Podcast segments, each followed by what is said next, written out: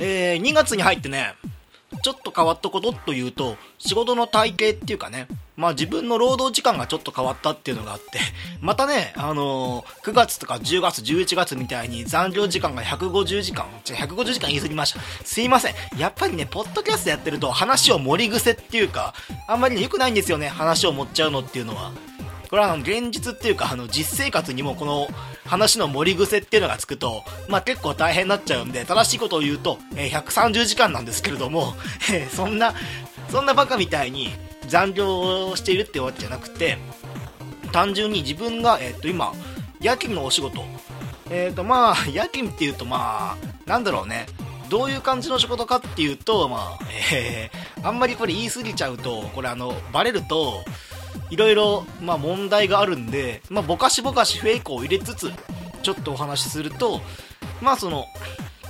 まあ、IT 関係の、まあ、その、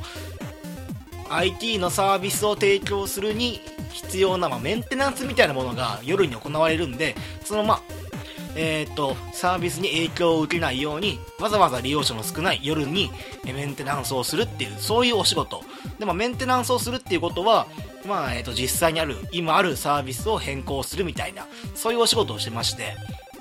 で、それのお仕事の時間っていうのが、夜の20時から、えー、朝の、えー、5時まで。この、えっ、ー、とね、21、22、23、24、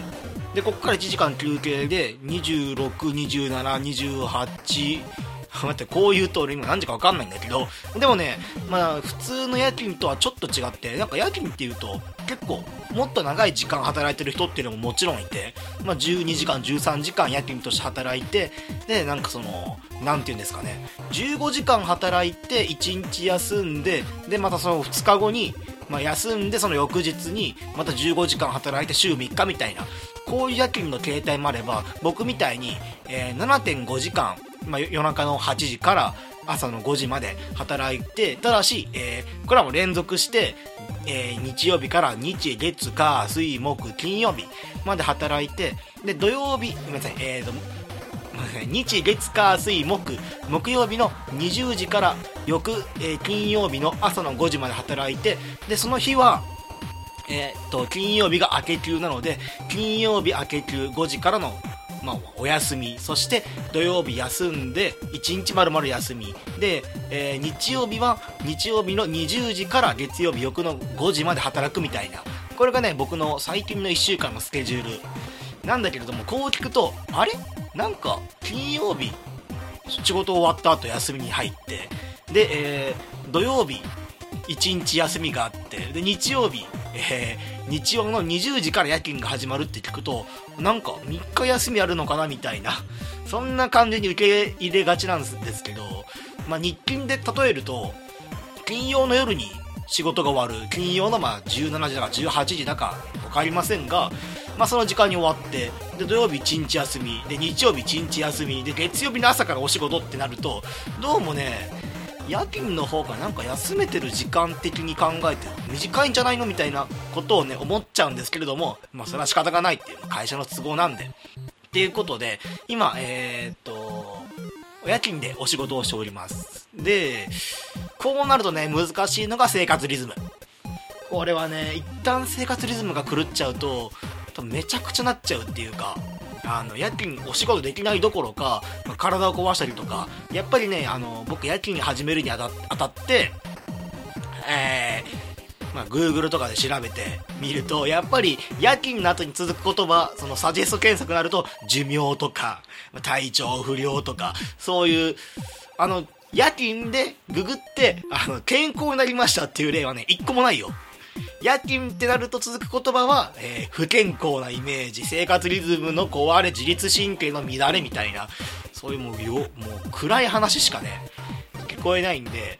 まあ、僕なんてはね、まあ体も弱いし、まあ、精神も弱いしで、人よりも何倍もメンタルが弱いっていう自負を持ちながらこのポッドキャストをやっているんで、まあ、その会社に殺されないように、守れるところは自分で守ろうっていうことで、あのやっぱりね、ね調べてみたら夜勤の中でもきちんとその一日の生活自分のリズム通りにこの時間に必ず寝てこの時間に起きてみたいな食事はこの時間取りましょうみたいなんでもちろん自分の時間も取ってでお仕事の時間になったら仕事をしましょうみたいなことを書いてあるんでこれを徹底的に守ろうと。いうわけで僕、えー、2月の1日から今はもう2月の24ぐらいですね。2月の24日まで、まあ、どんな生活を送ってきたかっていうのを、まあ、簡単に紹介するとえー、っとね朝の5時に仕事が終わるとします。で家に帰ってきて朝の6時です。で朝の6時にまあ6時か6時半ぐらいかな。6時半に寝てで一旦僕12時に起きるんです。一旦ね。一旦12時に起きて ここでお食事をとります。これはできる限りね僕外出るようにしてるんですよね、あ、んまりその外食っていうのもお金もねそんな持ってるわけじゃないんであんまね良くないとは思ってるんですけれどもでも午後でもしないとあの太陽にえー、太陽を浴びる機会が全くなくて ちょっとね太陽を浴びる機会が全くないっていうのは今度はねあのうつ病になるっていう、えー、やっぱり人間ね、えー、太陽を浴びてセントロイチンを、まあ、脳内から出すことでそのやっぱりねその太陽を浴びる生活をしていないとどうしても人間の体調が崩れてしまうっていうことででも一旦12時に起きてで外出て何かまあコンビニ行って何か買うでもいいしどっかで飯を食うでもよしと。でまあちょっと買い物してみたいな。で2時ぐらいに帰ってきてで2時からまあ、2時半、まあ、3時ぐらいまでもしかしたら家のことなんかやってみたいな。で、えー、その後、えー、3時ぐらいから5時まで寝ると。で5時まで寝て、まあ、ここも仮眠ですよね。2時間の仮眠をとって。でえー、っとまああとはまネット見ながらちょっとねゲームしながら時間潰しながら。で6時ぐらいになったらちょっとね軽軽くねご飯を食べようと。と言ってもね一応前にも言ったようにダイエット中なんであんまり重いものを食べてもなってる気がするんですよ。でしかもま12時に飯食ってますしね。なんでまあえーと、フルーツグラノーラみたいなものと低脂肪、えーと、ヨーグルトみたいな感じのをつまんであとはまあスープの1杯でもね自分で作って。でえー、っと今の生活だと、えー、6時半ぐらいかな。6時半過ぎに家を出てで、まあ、8時までに会社に着いてで、まあ、準備をして8時から、えー、とスタートしてで4時間後12時、えー、24時ですね。24時に、えー、っと夜勤の方の休憩が入るんで、まあ、食生活的にはねここで一旦ご飯を食べようと、まあ、夜ご飯ですね。まあでもねでも最近のその医学の話っていうかニュースで見たのは別に夜遅い時間に食べようがあんまりその夜太るっていう俗説は実は科学的に見るとあんまり関係ないですよっていうそういう風な記事をね最近見たんだけれどもそれでもやっぱりなんか24時過ぎてまあ炭水化物取るのもなっていうことで最近はねえー、っとカップ麺っていうよりかは何ていうんですかねスープ春雨スープみたいなものをコンビニで買って春雨スープとなんかフルーツグラノーラ固めたクッキーみたいななんか200カロリーもありませんよみたいな何て言うんですかダイエット食みたいなものを食べてます。これなんか合わせてもカロリーが500キロカロリーか超えないっていうね。でそれで、えー、あとはもうお腹空いたなと思ったら最近まで僕炭酸水にはまってるんで本当にそのなんか味がするっていうかえっ、とファミリーマートで売ってある炭酸水はねえっ、と何て言うんですかね。なんか例えば、えー、レモンが入ってる炭酸水であるとかあとはまあ、えー、夏みかんが入ってるそういう風味がする炭水えっと炭酸水か。炭酸水もあるんだけれどもあんまりねそういうのってうんおすすめできなくて。あの 100ml あたり 0kcal ってだけであってえー、500ml の場合実は何十キロカロリーかぐらいはありますよっていう風なことをね最近知ったんでもう本当にえー、っと本当の炭酸水を飲んで 味もついてないような水と炭酸みたいな。あんまりそれがどうすごいのかよくわかからないんだけれども水と炭酸水みたいな。水炭酸水じゃない。水と炭酸みたいな。そういうの飲んでね、まあ自分のお腹をごまかしごまかし、やっぱりね、お腹が膨れるんで炭酸水。そうなるとなんかおのずとあんまり食べなくても大丈夫みたいな。っていう風なリズムを守ってました僕は。朝の5時、えー、で朝の5時に、えー、退場するみたいな。でこういう風に考えてみると実は睡眠時間的にもえー、っと6時半に寝るんで、えー、789101112 6時間。6じゃねえ7時か、まあ、まあ5時間か6時間ぐらい。寝てで仕事前に仮眠を2時間とってます。なんで、まあ、合計合わせると7時間8時間ぐらい寝てますよっていうそういう計算でやっていてで当初はこのぐらいであればもう全然大丈夫なの夜勤。というかあの日勤帯で働いていた頃、えー、この今の現場の日勤帯で働いていた頃っていうのもまあ別に、えー、と睡眠時間でいうと6時間確保できていたし、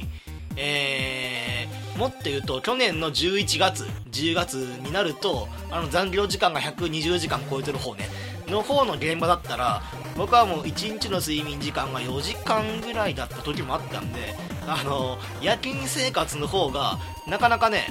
その何て言うんですか？睡眠時間を確保できてるっていう。そんな感じで平和にやっていたのが、えー、つい2週間ぐらい前かな。急にね崩れ始めて。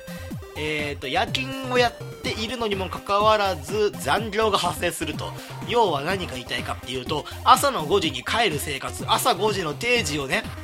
本当はその4時50分ぐらいに早めに出てで、えー、5時11分の始発に乗って帰るみたいな生活だったのが突然、えー、いろいろね、ごだごだっとあって、やっぱ仕事なんで、えー、急にね、現場がごだつごだつくこともありますよ。で、えー、っと、急に残業時間っていうか5時か定時だったのが5時半になり6時になりでひどい時はね朝の8時まで働いていてえ夜の20時に出社して退社が朝の8時みたいな12時間丸々いますよみたいなね。で朝8時になると,、えーと、日勤隊の人も出社してくるんであれみたいな。まだいるのみたいなこと言われてまだいるんだよって。早く帰りてよこっちもっていう。ってなると朝8時に退社をしてで朝8時に退社するっていうことは僕野球生活の中で一番もうここだけは優れてるなっていうのが東京の地下鉄。これをね朝の5時11分の電車に乗ると僕ずっと座って帰れるんですよ。ずーっと座って家まで、えー、帰れるのがえー、と朝8時になるともうねめっちゃ混んでんのよ電車地下鉄。もう最悪だよもう。あの一応ね日勤帯の頃も、まあ、座れて帰れることなんていうのはまあねほぼほぼなかったんだけれどもそれでもまあ夜勤帯頑張ってさみんなが夜寝てる時に頑張って働いてるフレンズじゃん。すごい君はみんなが働いてる時に、えー、頑張って働くフレンズなんだねって言われたいじゃん。で、まあ、そのご褒美として座って家に帰れてるっていうのに、えー、朝の8時まで働くとそれが叶わないってなかなかね、悲しい状況になっていて、で、そう、そうやって言い換えると、まあ、寝るのも夜の、夜じゃない、朝の9時みたいな。で、それでもね、最初の方は頑張って、3時間で、また12時に起きて、みたいな。で、こうなったらもうコンビニの弁当だけ食って、また寝てみたいな、いう風な生活だったのが、最近はね、ちょっとね、自分の生活リズムが崩れちゃったせいで、え、この12時に起きるっていうのが無理になっちゃって。でその結果どうなったかっていうとえー、っと夜の8時ぐらいに寝ます。で次が起きたら17時ぐらいです。17時に、え、飯を食います。この時の飯はねちゃんと炭水化物っていうかやっぱりねお米ってエネルギーなんでこれ食わないと俺死ぬなと思ったんで。でこれだけ、え、食べてで仕事行ってで夜の12時にまあ、また、えー、と今僕のね一番おすすめしている、えー、春雨スープを春雨エースコップの春雨スープのえー、っと香るゆず味みたいな確かそんな名前。えー、っとコンビニによく売ってるやつパッケージの色は紫。これがねめっちゃ美味しいんでで170キロカロリーみたいな。それ食べて炭酸水飲んでごまかしてでまた朝なって代謝してでもうね僕夜寝る前はもうご飯食べないんですよ。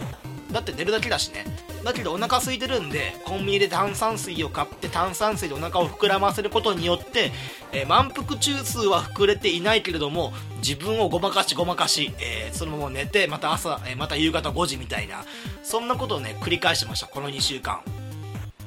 えその結果ねどうなったかっていうとちょっとね痩せてえー、っと1ヶ月前のポッドキャストかな？自分の今年の目標はダイエットをしますみたいなそんなことをね言ってて。まあ僕もね実際まあえー、と今ホワイトボードに1月の3日から1月18日までしか記録してなくて。もう途中からねあのこの変わらない体重にイライラしてえっ、と自分でね体重の記録をつけてなかったんだけれどもえっ、とこの生活1日2食の生活を2週間続けた結果昨日ね体重測ってみたら、えーと、6 8キロになっていて、えー、単純にこの2週間で僕9キロ痩せました。びっくりしちゃって。えそんな痩せんの人間こんな短期間で。たった1食よ。というか、えーと、炭水化物を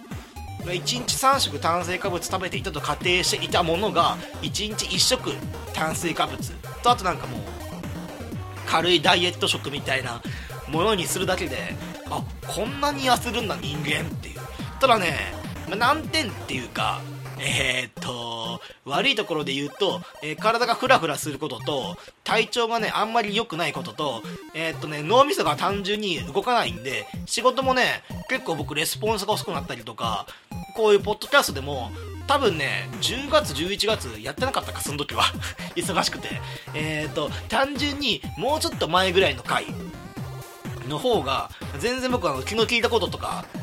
こういう風なもっと面白いことを言うために頑張ろうみたいな脳みそをねガンガン回していた時があったんでその時と比べると脳みそが単純に言うとポンコツになってるんでえー、なんていうかね、なんか説明とか、そういうのをするのに、ちゃんと頭の中で組み立てて説明していたものが、なんかどこかちぐはぐになってるみたいな、どうよ、9キロ痩せた代わりに、僕はなんかなくしちゃいけないものをなくしているっていう。ただ、えー、っと、この生活をして、まあ2週間ぐらいだけれども、ついにね、あの、胃袋の方がちっちゃくなっちゃったんで、まあこれはね、別に悪いことじゃないと思う。ちゃんとその栄養をね、まあ野菜とかバランスをよくとっているんであれば胃袋ちっちゃくなることはね、まあ、あのなんていうの、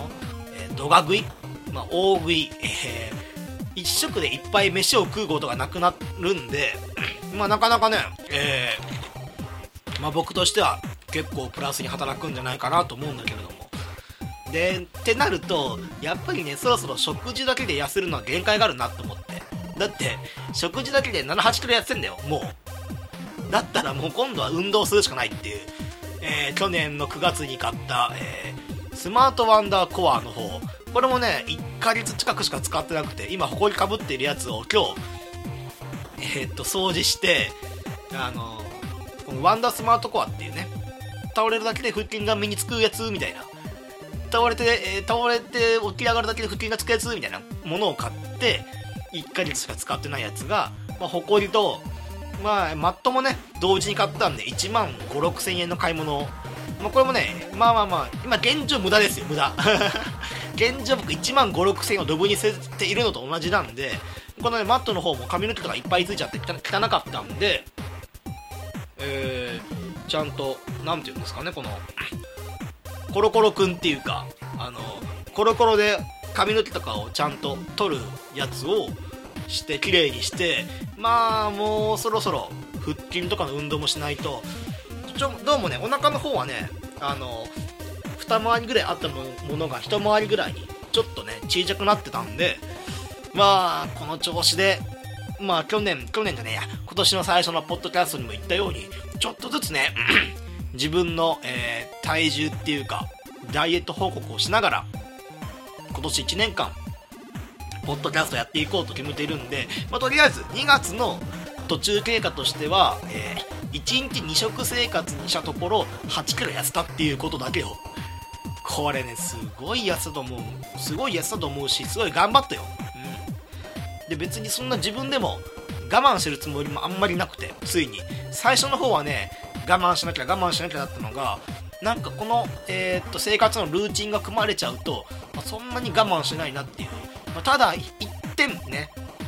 えー、気になるのがこの生活をずっと続けることでえーとね、栄養失調になる可能性があるとある日急に倒れて病院送りにされて、えー、天敵の管を打っている可能性もあるっていうことをね、えー、1個考慮しておかないといけないっていう。まあ、なんでこういう休みの日とかは、ちゃんとね、1日3食取るようにして、ね、またね、食事の質が上がるね、どか食いしなくなったんで、1食1食の量が減ると。ってなると、まあ、昔だったら食べなかったような、なんで、なんていうんですかね、あんまり量が多くなくて、で、かつちょっと高いものみたいな。ちょっと前まではね、えーえー、高いものを、高いものっていうか、値段をたくさん払うっていうことは、量がたくさん増えることだったんで、えー、それがね、量よりも質の方に傾向が変わってきたっていうのは、まあ、一個ね、かなり僕としては大きな点じゃないかなと思います。まあ、というわけで、まあ、えー、この生活が今後どうなるかっていうのは、うーん、まあ、なんていうのかな。どうなるかっていうか、えー、目標はね、倒れないことだけれどもね。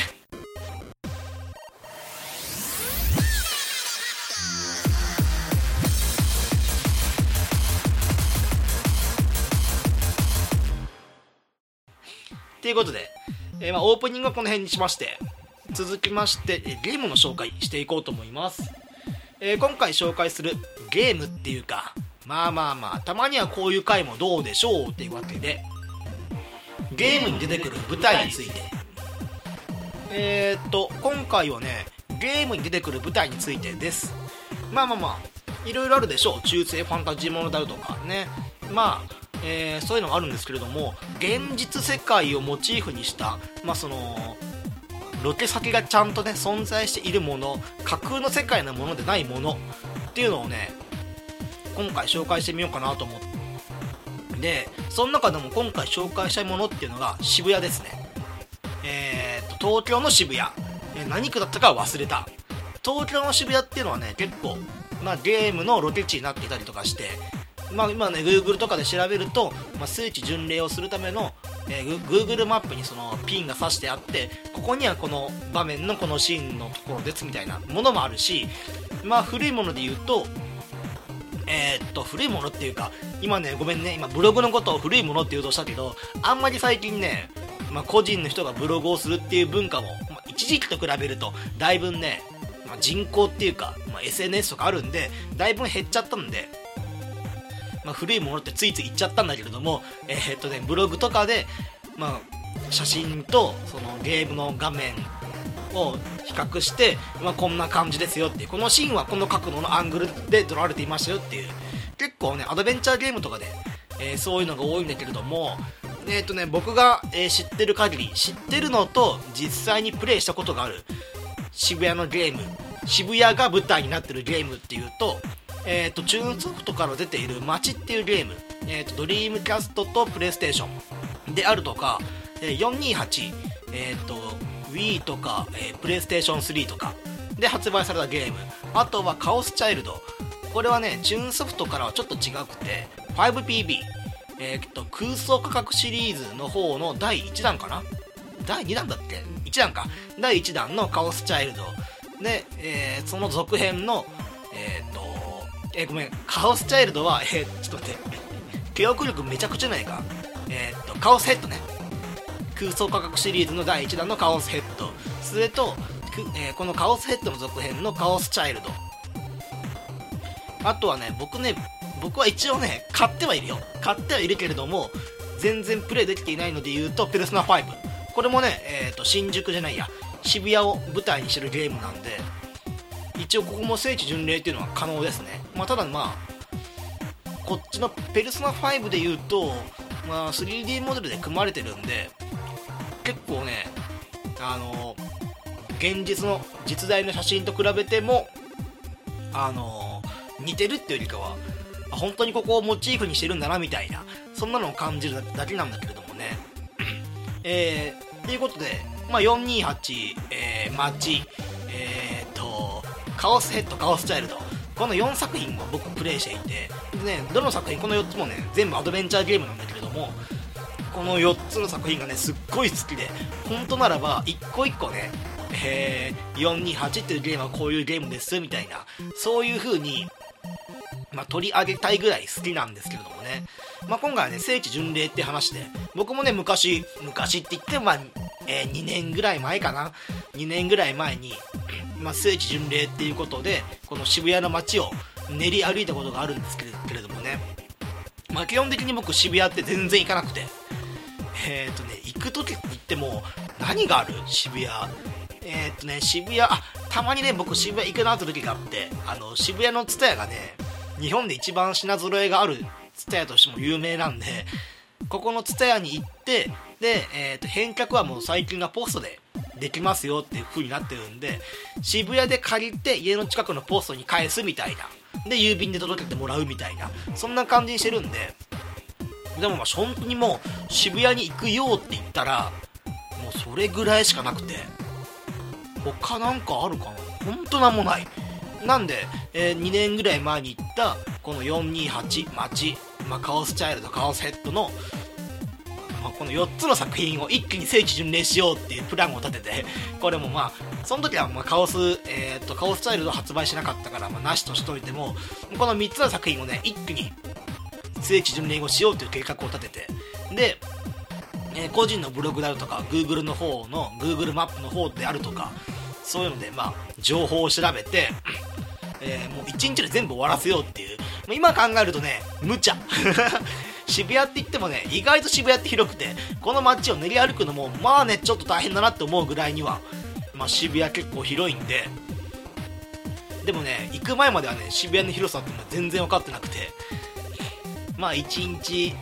使ってみたいな感じだったのが、もう寝坊してみたいな。よし、今日は休日だ。渋谷に行こう。朝から行こう。聖地巡礼をしよう。しまったまた寝坊してしまったお前はいつだってそうだ。お前はいつも遅刻をする。いつだってお前の計画は一つも遂行されない。お前は誰にも愛されないみたいな。最近 Twitter で人気のあの画像ね。本当あの画像が大好きで。えっ、と元ネタは外国人が寿司を作る時みたいな。確か、えー、寿司の手順書かな。そんな感じの画像だったんですけれどもね。なんてこった。また巻き寿司をぐちゃぐちゃにしてしまった。お前いつだってそうだ。お前のこの中途半端な負け寿司はお前の人生そのものを表している。お前は誰にも愛されないって、えー、机の下に外国人が泣きながらね寝そべるっていう風なそんな画像なんだけれども。ねまあ、あの遅刻しちゃって寝坊かな？寝坊しちゃって。まあ別にね僕一人でやってることだから遅刻もクソもないんですけれども。まあ1個ね計画がえー、っと、まあ、回れる量が減っちゃったんだけれども。でえー、っとねまずね一番最初行ったのが渋谷駅に降りて渋谷のね青バス。青バスだっけ？緑バスだっけ？えー、っともうね名前すら覚えてないのもねよくないと思うんだけれどもなんて言うとね伝わるかな？目覚ましテレビとか、えー、っと他のねジップとかそういう風な朝のコメン、えー、っとワイドショーとかでその街角インタビューで渋谷に行く時は大体えー、っとこの放送局のスタッフがここにいるっていう場所。それが、え、青バス周辺です、まあ、要はどこかっていうと渋谷駅の真ん前。まあこれ待ち合わせ場所でもね結構有名なんで渋谷のハチ公であったりとか。あとはまあえっ、とここのさっき言ったねこの昔の路線っていうか昔のバスをモチーフにして実際使っていたものをここに設置してで実際中でも、えー、入れますみたいな。僕もね何度か渋谷行った時に必ずねえー、っとテレビのカメラマンとか本当はあの目覚ましのスタッフっていうのは結構ほぼ毎日んじゃねえかなあの人たち。週に何回かは絶対あそこで街頭インタビューやってるんでまあもうそんなね珍しい光景でもないっていう。やっぱ僕ね兵庫の兵庫の姫路っていうね、えー、世界遺産のある姫路城のある近くに住んでいる。まあそれでもまあ一応地方都市とはいえ地方都市。だけれどもまあそういう毎日見てる目覚ましテレビのスタッフがあこんな近くにいるなんてみたいな。あテレビを作る時とか街頭インタビューする時はあ結構ね、えー、34人ぐらいのスタッフが絶対必要なのなみたいなことを思いながらですよ。最初はね、あ、やばい。もう俺、インタビューされたらどうしよう、どうしようとか思ってたんだけれども、まあやっぱりね、インタビューされる奴らっていうと、まあ僕みたいなね、まあ顔面偏差値32のね、奴らはね、奴みたいな僕はね、まあもう渋谷系というよりかは秋葉原系みたいな、僕はまあなかなか声をかけられないんですけれども、でそこからスタート。でなるとえー、っとこのさっき言ったこのバスね。電車だったかもしんない。今さら今さらごめんね。電車だったかもしんない。緑色の電車。では、えー、428っていうゲームとえー、っとカオスヘッドっていうゲーム。あとカオスチャイルドもね一部出てたかなっていう。要はえー、っと同じ土地でその同じ場所でで、えー、別々のゲームがその別々の話をね進,、ま、進めているんだと思うとなんかの面白いものがあって。でこのバスの中で、えー、カオスヘッドの主人公の、えー、宮宮代じゃねえや。えっ、ー、と匠くんがえっ、ー、とねこれなんて言なんて言ったらいいんだろうね。えっ、ー、とねさっきねオープニングでも言ったように栄養がね頭に回っていないせいで何もね何も浮かんでこないのもねあれなんですけれどもこのカオスヘッドっていうゲームが、えー、精神をぐ精神の中ごめんなさい妄想を具現化する能力っていうのがありましてその妄想を具現化することによってえー、っと剣をねその場で作り出すことができる能力を持った高校生6人ぐらいがえー、っと色、えー、一つの事件に巻き込まれていくみたいなそんな話。で、えー、428の方は5人の主人公がいてその5人の主人公ごとに別々の話が進行するんだけれどもまあ結局は一つの話のね終点っていうかそのエンディングに向けてもう当初全然別々の話をしていたその5人の主人公たちがもうあるあるところを境にここのこことここの主人公が出会ったりとかね。えー、と別々の主人公が出会って話が進めたりとか。で、まあ、選択肢がいくつかあるんででその選択肢を起こすことによってこの5人っていうのが渋谷の街の同じね、えー、時間線で動いてるんで A っていう主人公が起こした行動により B の主人公のルートが断たれてしまってゲームオーバーになったんでこの A の行動を動かすことによって A 自身には何も影響はないんだけれどもこの A の行った行動によって B がねちゃんと動き始めるっていうちょっとネタバレになっちゃうんだけれども A っていう主人公が追われていてでその A っていう主人公がえー、っとね A だけにえー、っとねみたいなね。えー、っと A っていう主人公がまあ、そのお店の倉庫に隠れて一時え、っとね一時をしのいだと。だけれども B っていう主人公が、えー、っと今度は何も知らずにその倉庫の鍵をかけてしまったことによって A が出れずにそのそのままその渋谷で起こってる事件が終わっちゃいましたよみたいな。これはもうバッドエンドなんで B がその倉庫の鍵を閉めるっていう選択肢をそのなかったことにして別の行動を起こすことによって A の方はその倉庫に鍵がかからないわけでありで追われていた追っ手からは逃れてで A っていう主人公は倉庫から無事に出てまたその A の話が続きますよみたいなそういうゲーム。おお 栄養が回ってないにしてはそこそこねちゃんと説明できたかなっていう、まあ、おすすめ順で言うと僕あの428を一番おすすめしてるんでどっちかっていうとこの428っていうゲームをやってほしいぐらいなんですけれども。でそのなんなんだっけ？えー。同じ渋谷でもちろん時間とかゲーム違うんだけれども僕はその2015年に渋谷に降り立ってで、まあ、全部見てるんでえー、っとあのこの 4, 4, つのゲームの3つか3つのゲームの聖地、まあ、ロケ地を巡礼してるんでこの公園では確か、えー、このゲームではえー、っとねゲームの中の映画を撮影するっていうことでモブの1人が川の中に落ちたなっていうシーンとえこっちのゲームでは、えー、この公園でベンチに座って主人公の主人公とその学校に来る幼なじみ幼なじみが悩み事を相談するシーンだったなと。でこっちでは追っ手とヒロイン役がえー、と追っ手から逃げるために一旦この公園に寄ったなみたいな3つのゲームが同じ場所で行われてるおかげで僕の頭の中もねだんだんと混乱してでその後えー、っとみたいな。確かこっちのゲームでは事件が起きてでもこっちのゲームではえー、と話が解決していってみたいな。でもねまたまあ僕もねミーハーなオタクなんで、聖地巡礼をね渋谷でしちゃうぐらいにはミーハーなんであのちゃんとそのこのベンチだったな。よしこのベンチに座ろうみたいな。ああこの主人公はこういう景色でものを見ていたんだみたいな。こともねやってるぐらいにはすごいミーハーで。えっ、ー、と1箇所ねえっ、ー、とどこだったっけな。えっ、ー、とロフト、えロフトの8階新部屋、えー、渋谷にあるロフトの8階ぐらいのえー、っと非常階段で主人公とまあそのヒロインの子が座ってるシーンがここだったなと。よし僕もここに座ろうみたいな。何もないんだよ。別に景色も何もなくて。僕一応ねその写真も撮ってるしね。その非常階段の写真。そうだここだここだみたいな。この構図このアングル。でこのえー、っとまあそなんだよな。非常階段の色合いっていうか。このゲームの背景の色とも一致してるみたいな。よしこのアングルで写真を撮ろうみたいな。であとはこの非常階段ロフトのただの普通のロフトの、え非常階段に座ってよしみたいな。もうね怪しさ満点だよね。こうなってくると。でもまあやっぱりね聖地巡礼はね楽しい。あの人に迷惑をかけない限りであれば僕ねどんなことやってもいいと思ってる。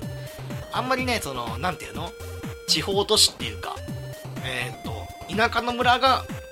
まあ、アニメでもねよくあるんですけれども田舎とかが、えー、っと舞台になっていてでもオタクたちがいっぱい詰め寄ってその田舎の村で迷惑迷惑をかけちゃうとかそもそも観光客が来ることを想定していないからその田舎の村の、えー、キャパシティを超えちゃうとかでなんかその他のその田舎の村で生活している住民に悪影響っていうか何かしらの影響を与えてしまうっていうのは基本的にはね僕はそこまでそんなね田舎の村まで行くようなお金もないし時間もないしそこまで好きになれないんだけれどもでもまあ新宿とか渋谷とかあとはまあ秋葉原が舞台のゲームってここ最近結構多いんで、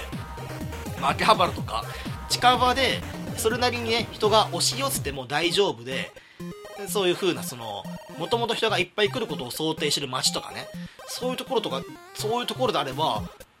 え、僕は全然行ってもいいと思ってる。うん。まあまあ別に田舎の村でもまあそのこれはもう本当にその観光客を来ることを想定していない村だけれどももう本当にもうその村がアニメの方とタイアップをさせてくれみたいな今もう自治体からえー、アニメのね制作会社に一緒にコラボレーションしませんか？みたいな。そういうねプラスの方向に持ってってる風な村とか自治体もあるんで、まあ、そういうところはね皆さんで行って、えー、お金を戻すのが、まあ、それがまあうちらができることだと思ってるんで、まあ、その場合いいんですけれどもね。でも今回渋谷です渋谷。まあ渋谷はねそういう街なんで。えー、っと僕もね何も用もないんで。何も用もないのに聖地巡礼っていうことで、えー、ラブホ街を歩いたりとかね。1人なのに男1人がえー、っと渋谷のラブホ街歩いておおそうだこんな感じこんな感じみたいな。さすがにねそこで写真を撮らなかった。あのー、何かに間違われそうで「と」から始まって「ん」で終わる盗撮犯ってやつに間違われそうで別に盗撮犯に間違われたらえー、っとなんだろうね両手にえー、っとブレスネットみたいなブレスネットか？そんな風な、えアクセサリーをつけちゃうことになっちゃうんでで、えーと、黒と白のねしましまの服を着る生活になっちゃうんでそれは、あんまりやんなかったんだけれどもそれでもねまあ聖地巡礼だからこそ初めて行くような場所っていうのももちろんあるんで、まあ、そういう風な楽しみ方、えー、ゲームを介して、まあ、こういう場所に行ってみましょうみたいなそういうのもねもう僕はもうこれもね一個のゲームの楽しみ方かなっていう、と、まあ、家でとか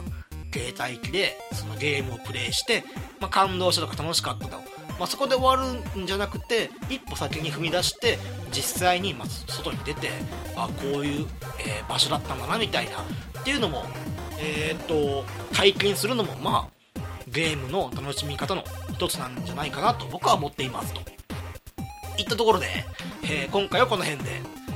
ここ最近はね、えー、1時間とか50分超えとかのエピソードが多いんで、たまにはこういう、スッと入ってスッと終わるような、そんなポッドキャストもいかがでしょうかと。えー、短いことに対しての言い訳かなって感じなんだけれども今ね部屋掃除してて話全然変わっちゃうけど部屋掃除しててで埃がすごい舞っててで埃すごい舞ってる中僕この部屋で録音してるんでもうね埃をねガンガンね口に吸っちゃってるんで早く終わって早く家から出たいっていうのもあるんで 今日はこの辺で終わります。えー、っと次回が3あ次回ってもう3月かもしかして。2月って28日までだもんね。ああじゃあ次回3月です。ああじゃあ2月全部やったんじゃないの？もしかして。えー、っともしかしたら2月は全部毎,、えー、毎週配信してたかもしんないですおおやったねなかなかやるじゃん自分っていうえー、ことでえー、ありがとうございました。えー、このポッドキャスト、ツイッターもやっております。P が大文字、PODCAST アンダーバー GAME、PODCAST アンダーバー GAME、面白くなければゲームじゃない。えー、っと、自動で、自動じゃねえや、手動でフォローしてます。フォローを返してますか。えー、そんなわけで、次回は何の話しよっか。えー、っとね、次回はね、もうゲームは決めてるんだけれども、もしかしたら、えー、っとね、ゲームがクリアできるかな。今同時に進めてるゲームが3つぐらいあって、ちょっとね、ストーリーが頭の中でこんがらがっちゃってる時もあるんで、まあ、できれば、